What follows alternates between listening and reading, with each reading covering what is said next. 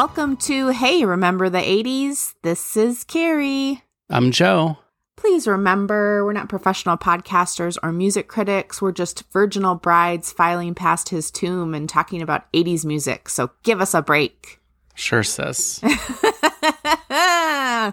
welcome, Carrie. Thank you. Welcome to you.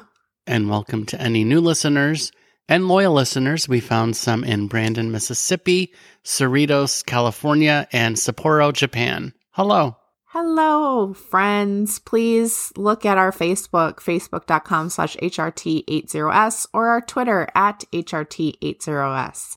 I don't know what you'll find there, but take a look. There'll be some a surprise. stuff. We lurk.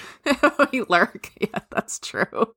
All right, Joe, for tidbits, we have to address the Mhm. Rock Hall inductees, which were announced this week. Feel like it happened so fast. I know.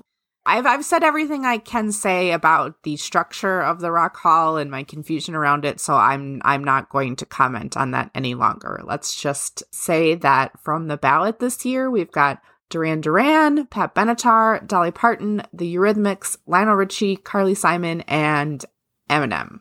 Hmm I am particularly excited this year for Pat Benatar and for the Eurythmics. Same. I am particularly disappointed for Devo. Those are my thoughts about that part of it. What do you think, Joe? Well, I surprised myself when I told Dave that the announcement was happening like the next day. And he's like, Well, who do you want? And I said, Well, the Eurythmics, duh. And he's like, What Mhm. about Pat Benatar? And I was like, Oh, yeah. I don't know. She's been up for it so many times. I Yeah. would lose track. Is she in? Is she not? But super happy she got it. I kind of knew Kate Bush would not. Yeah. So I'm not too upset. Here's what I'll say this week on Vulture. There was an article that was essentially an interview with two anonymous Rock Hall voters. And they started off talking about Pat Benatar, and it was just really funny.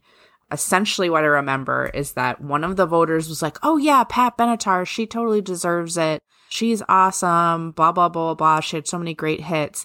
And then the second anonymous voter was like, this is exactly what's wrong with the Rock Hall. Pat Benatar didn't change anything for anybody. Like, remove her from history, and there's no difference. And it was just so glaring that two different people that are voting for the same exact thing have such disparate opinions. I hate it. I know, sincerely, in that moment, I was just like, this is it. This is the problem.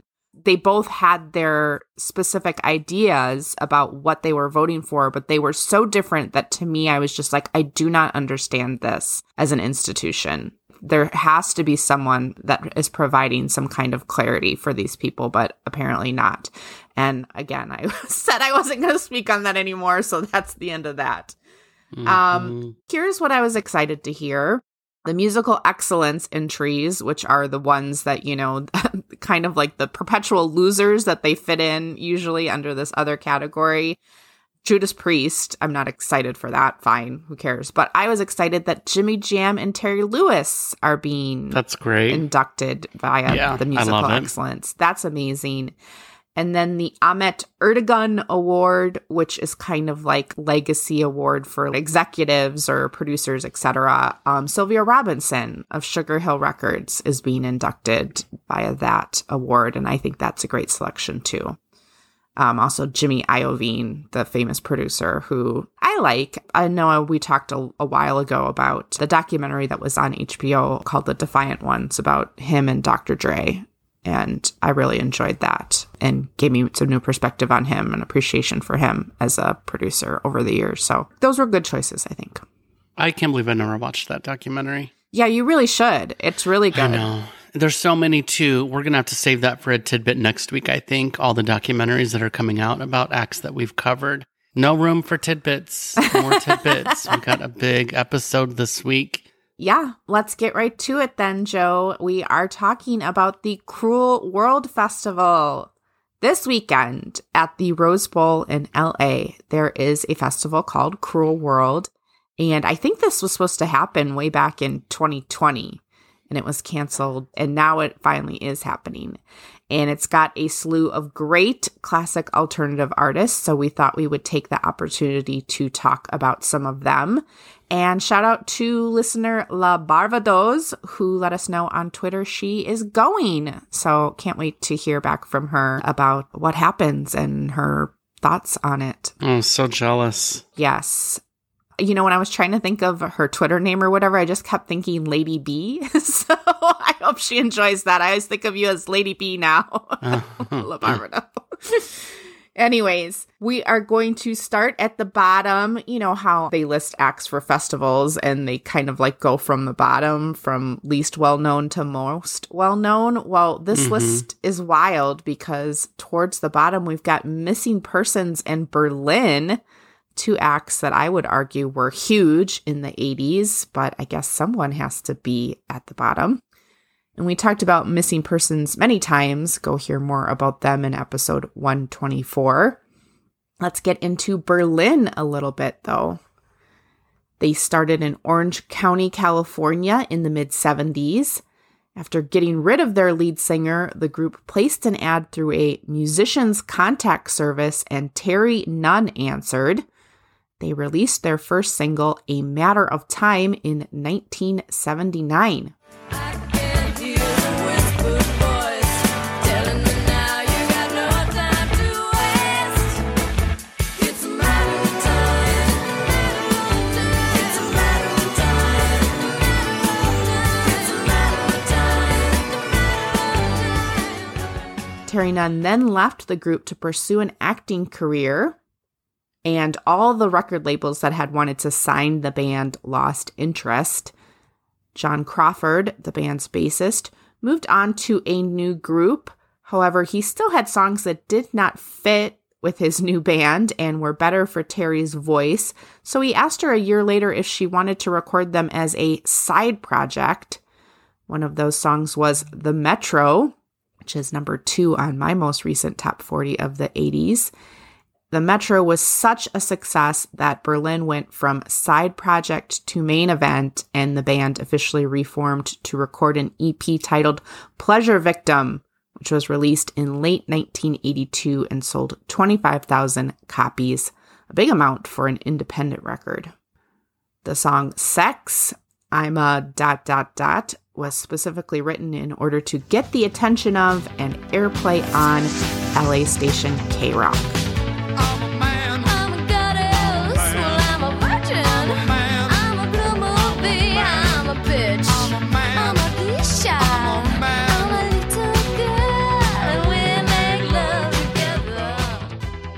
Inspired by I Feel Love by Donna Summer, the song was banned by many radio stations. It peaked at 62 on the Hot 100, but went to 8 on the dance chart and 10 on the rock chart. This was after Geffen Records signed the band and re released Pleasure Victim as an album in January of 1983. The band ironically broke up in 1987 after their biggest success, the number one hit Take My Breath Away. Over the years, Nunn fronted her own version of Berlin while the other members toured without her, but apparently now they are all merged and performing together again. Interesting. What are your big thoughts on Berlin, Joe?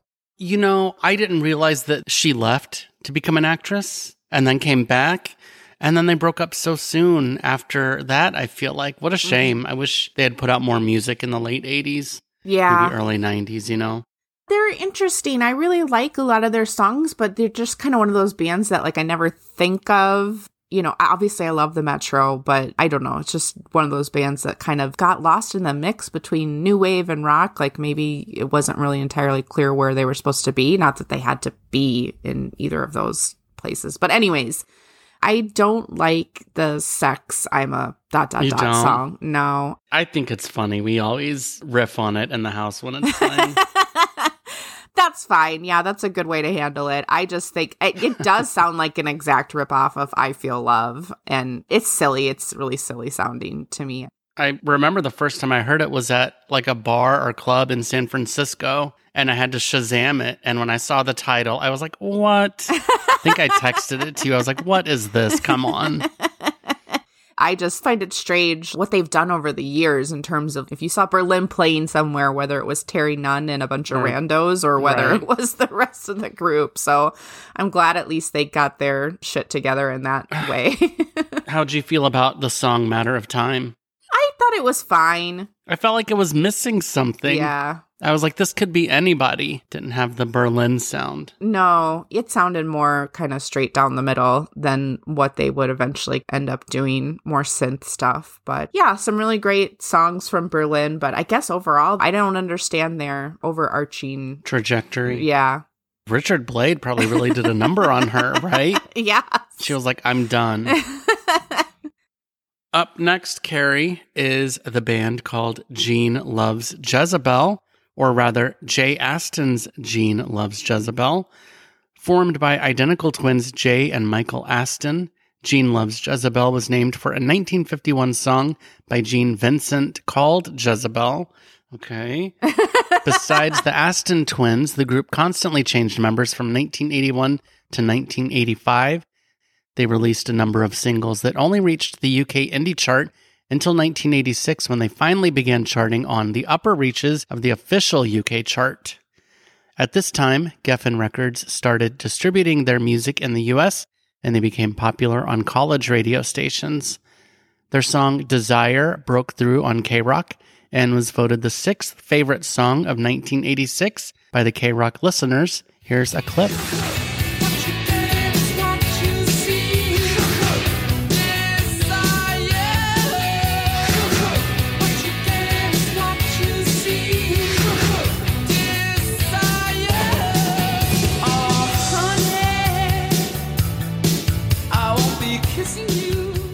Their fourth album, The House of Dolls, was released in late 1987, and the song The Motion of Love became their first hit to hit the Hot 100, peaking at number 87.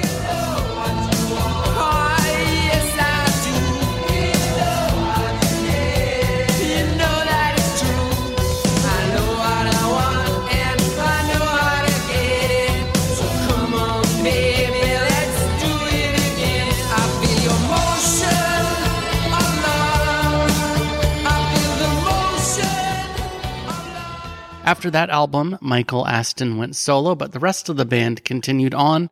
The brothers came back together in the 90s, but eventually disagreed about the composition of the band. Jay wanted to bring certain members back into the fold, while Michael wanted to continue on with folks he had worked with in his solo career. Michael tried to continue on using the Gene Loves Jezebel name without Jay, but Jay and some other members sued, and eventually it shook out like this. In the US, Michael tours as Gene Loves Jezebel, but in the UK as Michael Aston's Gene Loves Jezebel. In the UK, Jay tours as Gene Loves Jezebel, but in the US as Jay Aston's Gene Loves Jezebel.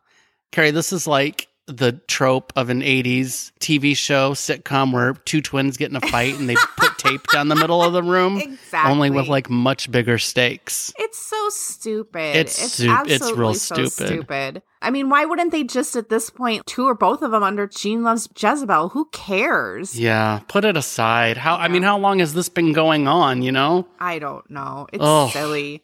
It's very silly. But getting back to the music, The or music. actually, let me say this about Gene Loves Mhm. Jezebel, which I think I remembered seeing like their videos on MTV back in the day. They have this really weird aesthetic. They look like a hair band. Mhm. They have big, huge hair. I'm picturing them wearing long scarves tied around their heads and stuff. I just remember seeing Gene Loves Jezebel back in the day and thinking they were like a Cinderella or a Poison. I was going to say. Cinderella, Yeah. just hard rock, hair rock. Yeah. And so I honestly think I poo pooed them for that reason Uh-huh. and never thought about them. But Desire, I think, is a classic and I love it. It's good. Yeah. And it is funny for me to remember like what I thought about them back in the day. See, I have something similar. Seen the name a ton, you know, in magazines. I never saw a video or heard a song. But when I listened to them this week on the playlist, they sound exactly like I thought they were going to, Mhm. but also really awesome. I liked their songs the best out of the whole Oh, playlist. I think I listened to this playlist like three or four times. I loved it. Oh, and good. especially Desire. I liked that, but I really love The Motion of Love. Interesting. Yes, wow. I love it. Love, love it. Mm, I find that strange. I don't care for the motion of love. I think it's kind of silly. I, just when he does that really high part, I love Yeah. it. It's really unexpected. Now, did I tell the story about my memory of the band is tied to an MTV special from like 2000 when they used to do like so. behind the scenes of like the VMAs or Spring Break? It was like VMAs uncensored or uncovered or something like Oh, that. Okay, yeah. And then the well was about to run dry, so they did one that was all about New Year's Eve specials, right? And Okay. they showed one from maybe 88 or 89, and Jami Gertz was hosting. And they were like making fun of her, and they put on this like blooper reel where she had to keep introducing. And coming up after the break, Gene loves Jezebel. And then like she would do it like coming up after the break, Gene loves Jezebel. Like over and over and over. And the words lost all meaning. And I'm like, why are they shitting on her? she was just doing her best. Weren't those live? Maybe they taped them eventually. Oh, maybe they were showing like for the different coasts. I don't know. I don't know. Maybe it was a promos or something. hmm Anyways, that's amazing. I love. I'd love to ask what she thinks of the band. She's probably like, no, I never want to say those words again. She's married to a billionaire. Did you know that? She is? No, I did yeah, and they own like the Atlanta Hawks, maybe. Oh my gosh! What? Yeah. Mm hmm. Okay, you go, Jami Gertz. Yeah. I feel like I just saw a picture of her this week. Was she in that group of pictures I sent you from the Pretty in Pink premiere? I think so. Yeah. Mm-hmm. I feel like she's kind of been floating around. A small diversion. Are you excited to read the Jennifer Grey book? I haven't even really put it on my book radar, I would say. I don't know. I kind of am a little bit, but there's been too many salacious stories out leaked, there. right? Yeah. Yeah, you know, this is what I hate is when they do press for their books. hmm Even if you don't want to, you're going to see the headlines like Jennifer Grey told us this and this. And I'm like, well, you know, save it for the book. I know. I know. Anyways, she's got a lot of strange stuff. I didn't know she was apparently engaged to Johnny Depp for a short time, which I was like, okay. And that's what I was, I read a little article this week about her thoughts on Johnny Depp. And I was just like, she lived a life. hmm Anyways, getting back to Cruel Worlds and moving up the list of artists, we're at Public Image Limited. John Lydon, aka Johnny Rotten, left the Sex Pistols in 1978 and wanted to get even more anti rock than the Pistols. Here's a funny little anecdote I found out. He went on a trip to Jamaica with Richard Branson right around this time. And of course, Richard Branson was the head of Virgin Records. They were going to scout reggae musicians. Branson also invited Devo in the hopes of forming a connection so that Lydon would join Devo. What? I know that did not work out. and Devo had been together for like eight years at this point, right? I know. I don't Like know. they're what- just going to be like, we had so much fun in Jamaica. We want you to be in our band. Here's an upside down flower pot. Yeah. I mean, I guess their sensibilities kind of fit together, but I don't know. That was strange. So, anyways, Lydon went back to the UK and formed PiL instead with his friend Jah Wobble, who shared an interest in world music. They added more members and released their first single, also called Public Images, in October of 1978.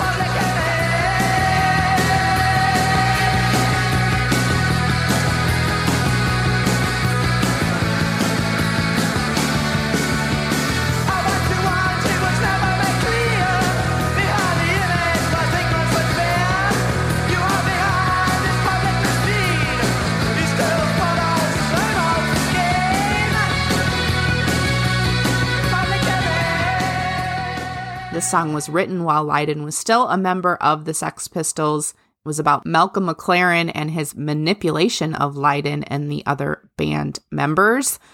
The song went to number nine in the UK. On May 17th, 1980, they performed it on American Bandstand and it What? devolved into chaos.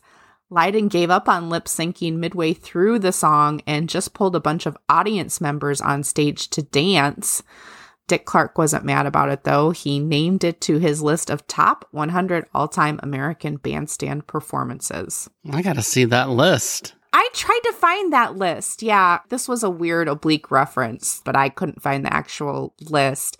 I did watch the performance, it was wild. I could see why he would pick something like this if you're gonna watch thousands of people just Oh, yeah. mime. This would be fun. We've got to take a break here, though, Joe, because you texted me when you were listening to the playlist and you said Public Image was a candidate for HRT 80s Court. And I'm dying to know what that's all about. Mm, did I say that? no, it's This Is Not a Love Song, is the one. All right, well, then let's get into that. 1983, they scored their biggest hit on the UK charts with This Is Not a Love Song. Someone at the record label suggested Lydon write a simple love song, and this was his response.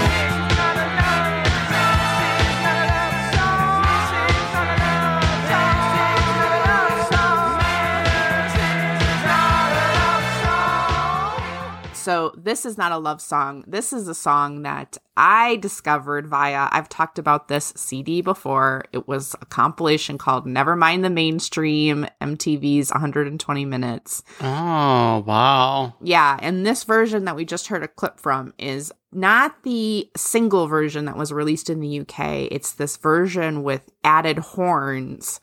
And so when I heard the single version, I was like, this is not the right song. And then learned actually the version that I have known and loved over all the years is this kind of bizarro version with these horns added to it.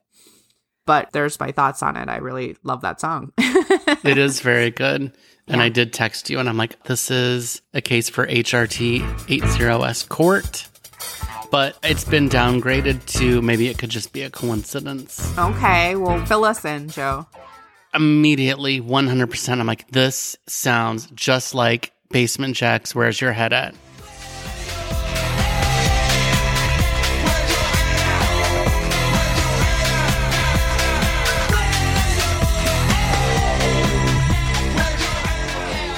How familiar are you with that song? you know, just enough that I've heard it, you know, over the years. Probably haven't heard it in quite some time.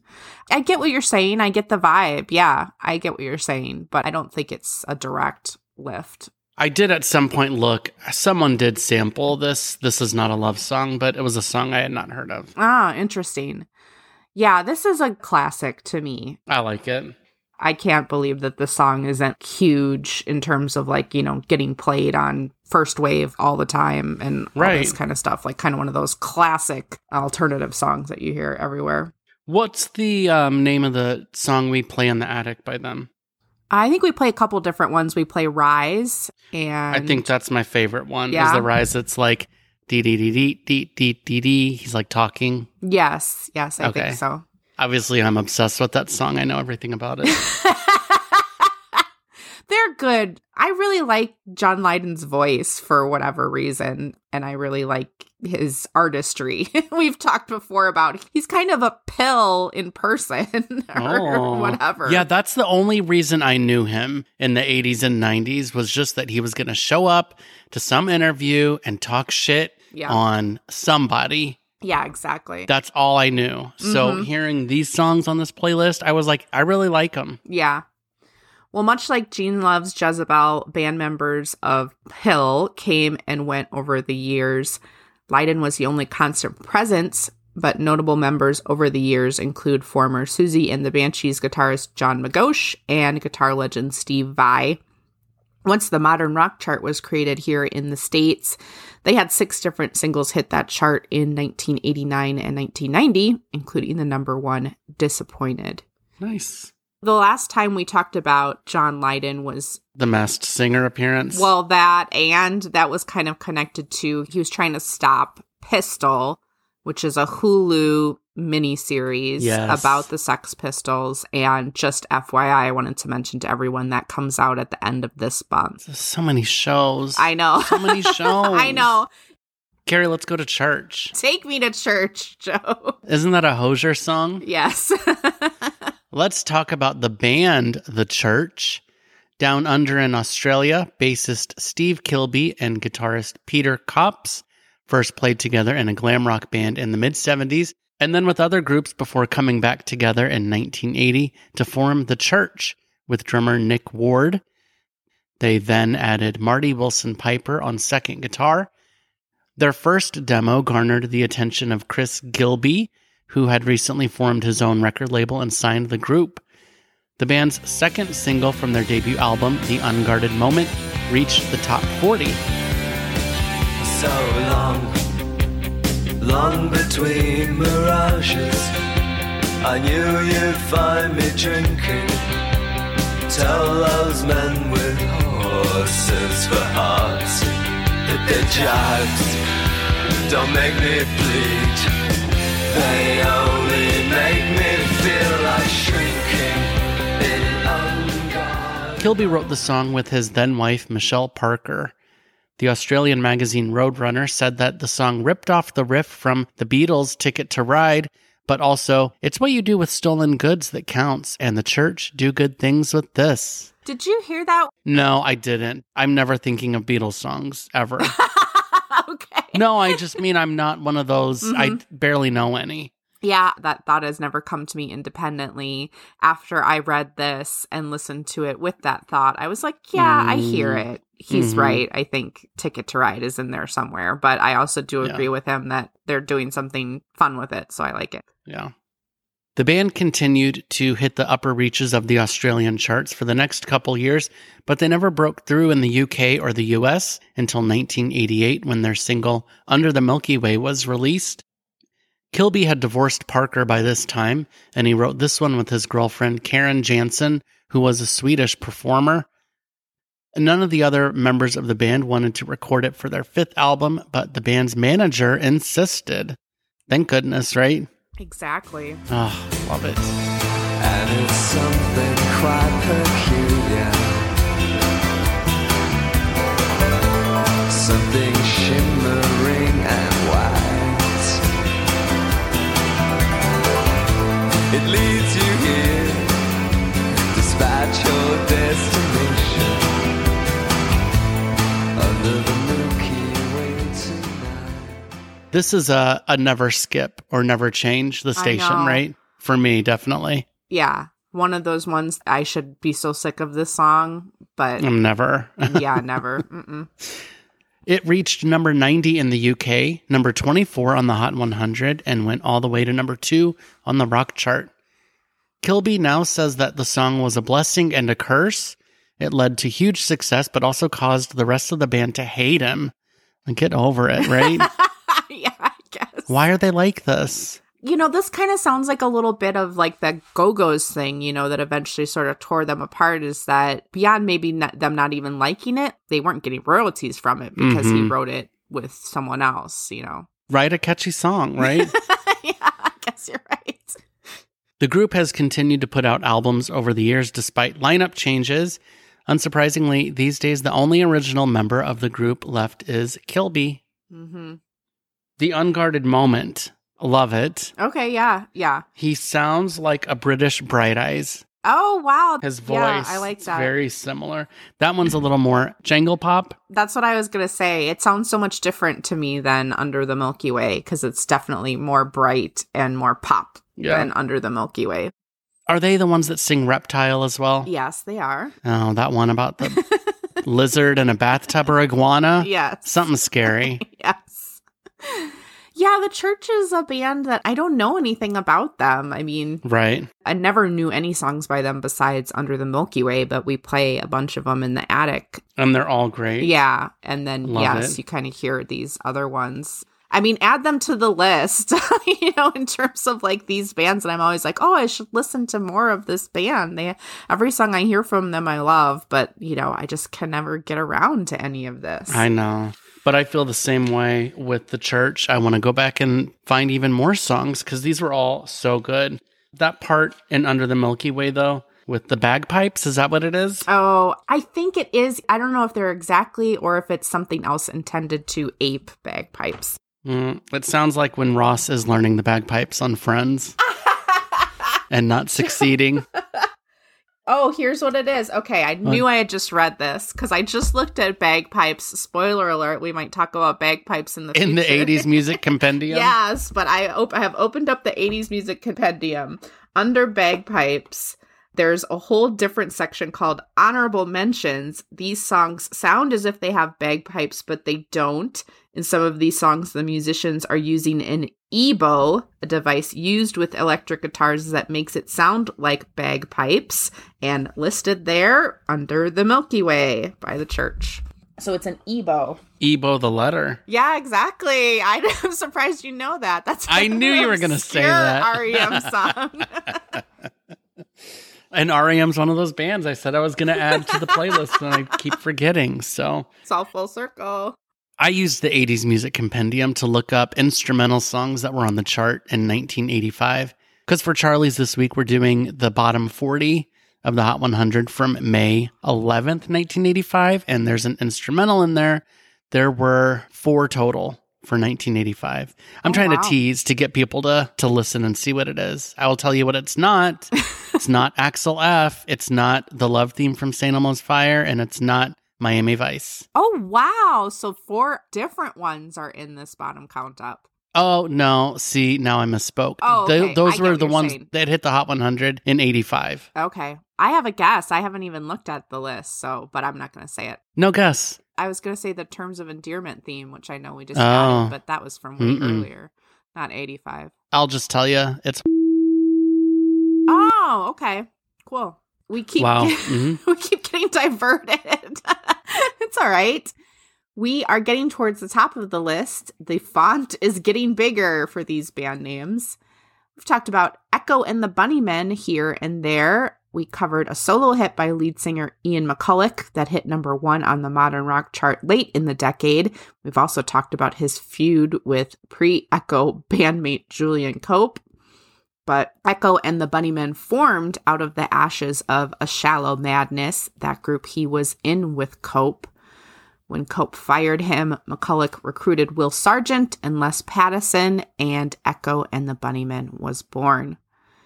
They had some early difficulties, including getting booed off the stage in London when opening for Madness, which is not a good fit.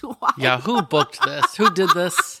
I want to know who did this. sometimes you know you go to see concerts and there's like a really kind of weird you're like why is this opener here with this you know headliner but that one is one of the worst i've ever heard Way off. Yeah. they spent a majority of 1982 recording their third album porcupine but the first version of the album was rejected by the label they were forced to re-record all of it and add strings to the mix the band were at each other's throats the whole time, but the album produced their first hits. The second single, The Cutter, reached number eight in the UK.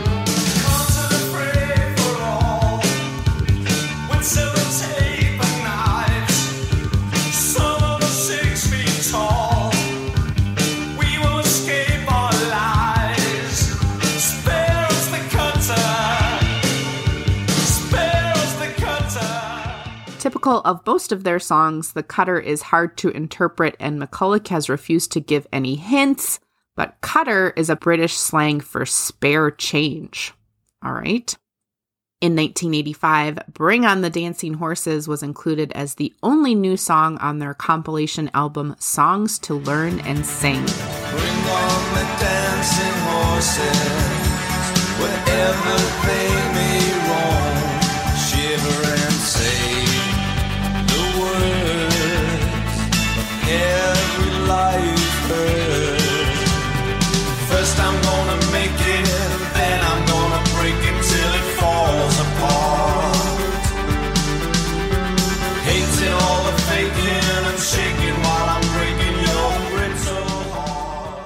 Next year, it was used in Pretty in Pink. And the dancing horses in the song are statues. And McCulloch says it's about how people would rather look at statues than look into themselves. When he left the group in 1988, the rest of the band tried to record with Kate Pierson and Cindy Wilson. That's another what? Mm. and then found a new lead singer, but not much success. McCulloch rejoined in 1996, and currently he and original member Will Sergeant are touring with backing musicians. Weird. That is weird. But Carrie, did I say that my favorite band on the list was Gene Loves Jezebel? You did? I meant Echo and the Bunnymen. Their songs are so good.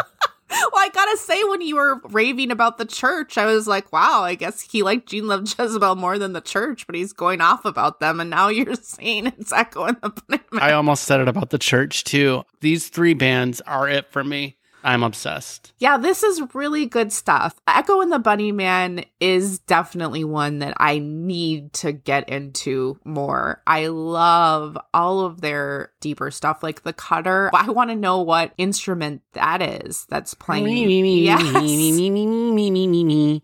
Did you play that on your first episode of Dare to Be Different? Yes, I think I did. I think that might be where I was like, who is this? I love it. Can't believe I've just been casually listening to them and not actively listening. Yeah. I love that like gives it this whole kind of eastern music vibe. Yes. It's so good. I don't know which release it was, but they had something on Record Store Day because I know Dave's Oh, coworker was like, "Oh, I went and tried to find the Echo and the Bunnymen," and Dave was like, "Oh, we saw that there," but I'm like, "No, we didn't. That was Simple Minds." Yeah, when I was at the record store on Friday, they had leftover record store day stuff. Did you see the Simple Minds one?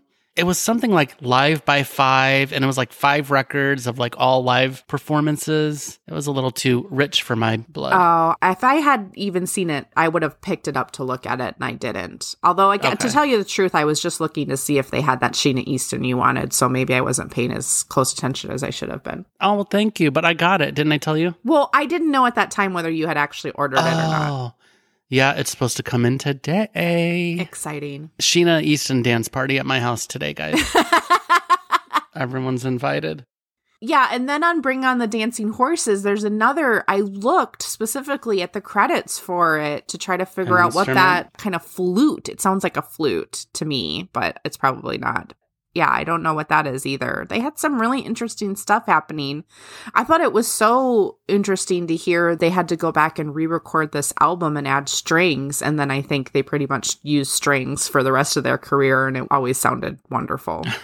This episode is giving me anxiety with all this infighting.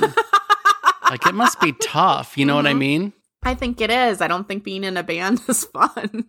I do also have an asterisk here in my notes to let you know that Bring on the Dancing Horses is my favorite of the whole playlist. I love it oh, so much. good. I'm glad.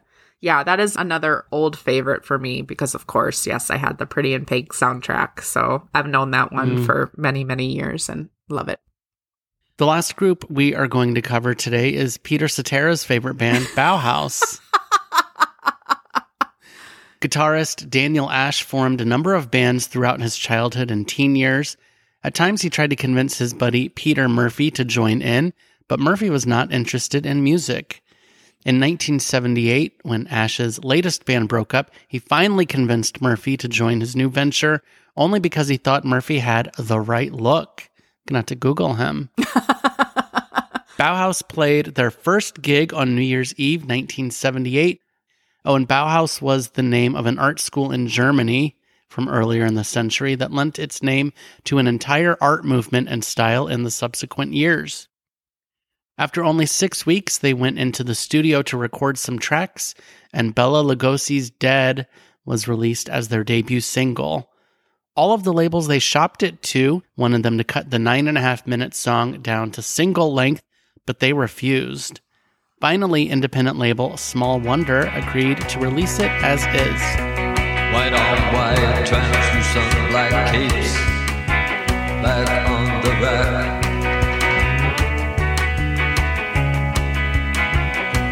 Bela Lugosi's dead. The bats have left the bell tower. The victims have been bled. Red velvet lines, the black box. Bela dead. Although this song is an absolute classic of goth rock, Daniel Ash says that other songs recorded in the session were power pop or ska reggae, and that the band was trying to find its voice. The single would stay on the UK independent charts for two years, and it got a lot of airplay from Carrie's boo, John Peel, on BBC Radio 1. Joe, I have to break in here and ask you uh, did you know the song Bela Lugosi's Dead? Well, is this a trick question? It was in Russian Doll season two. Oh, well, yes, that's true. But before that, did you know it? Yes, Okay. I did. Now, I didn't know I knew it. Like, if you asked me to sing it, I would be like, I probably cannot. Uh huh. but I knew it when I heard it on the playlist. I was like, oh, yeah, this is one I've heard many times in my life. It's interesting to me. This is a song that was also like that I've known since I was a, a child because Too young to know yeah, it. we're going to mention it further on, but this is one that I saw The Hunger when I was way too young to see that. Was it on. HBO? No, actually, it was like my friends. I remember it was like in fifth or sixth grade, and we heard about this movie, The Hunger, that had lesbian vampires, and we were desperate to What? watch it. So my friends and I rented it and watched it at a sleepover. so. Don't remember much about the hunger, but I remember the song and I loved the song. So there you go. Uh, is there anything else you want to tell me? you know, I will say for this song, though, me and my husband listened to it, you know, probably three or four times this week. We agreed with those record labels. Yeah, there's a good single length version in there for sure. I mean, it does go on too long, but then the nine and a half minute version has its merits too. It does. I mean, it, it is good. It's Mhm. it's a good song. Yeah. The band released four albums between 1980 and 1983, and they broke onto the US dance chart in 1981 with the song Kick in the Eye. It must be the lesson in deep inside. It must be the lesson. So hold it. It peaked at number 29 on the dance chart and 59 in the UK. The group's biggest hit was a cover of the classic Bowie song Ziggy Stardust, which peaked at number 15 in the UK and it led to an appearance on Top of the Pops in July of 82. Came on so loaded, man. Well hung in snow white tan. Now where were the spiders? While the flies tried to break our balls. Carrie, did you like the Ziggy Stardust song? I thought it was fine.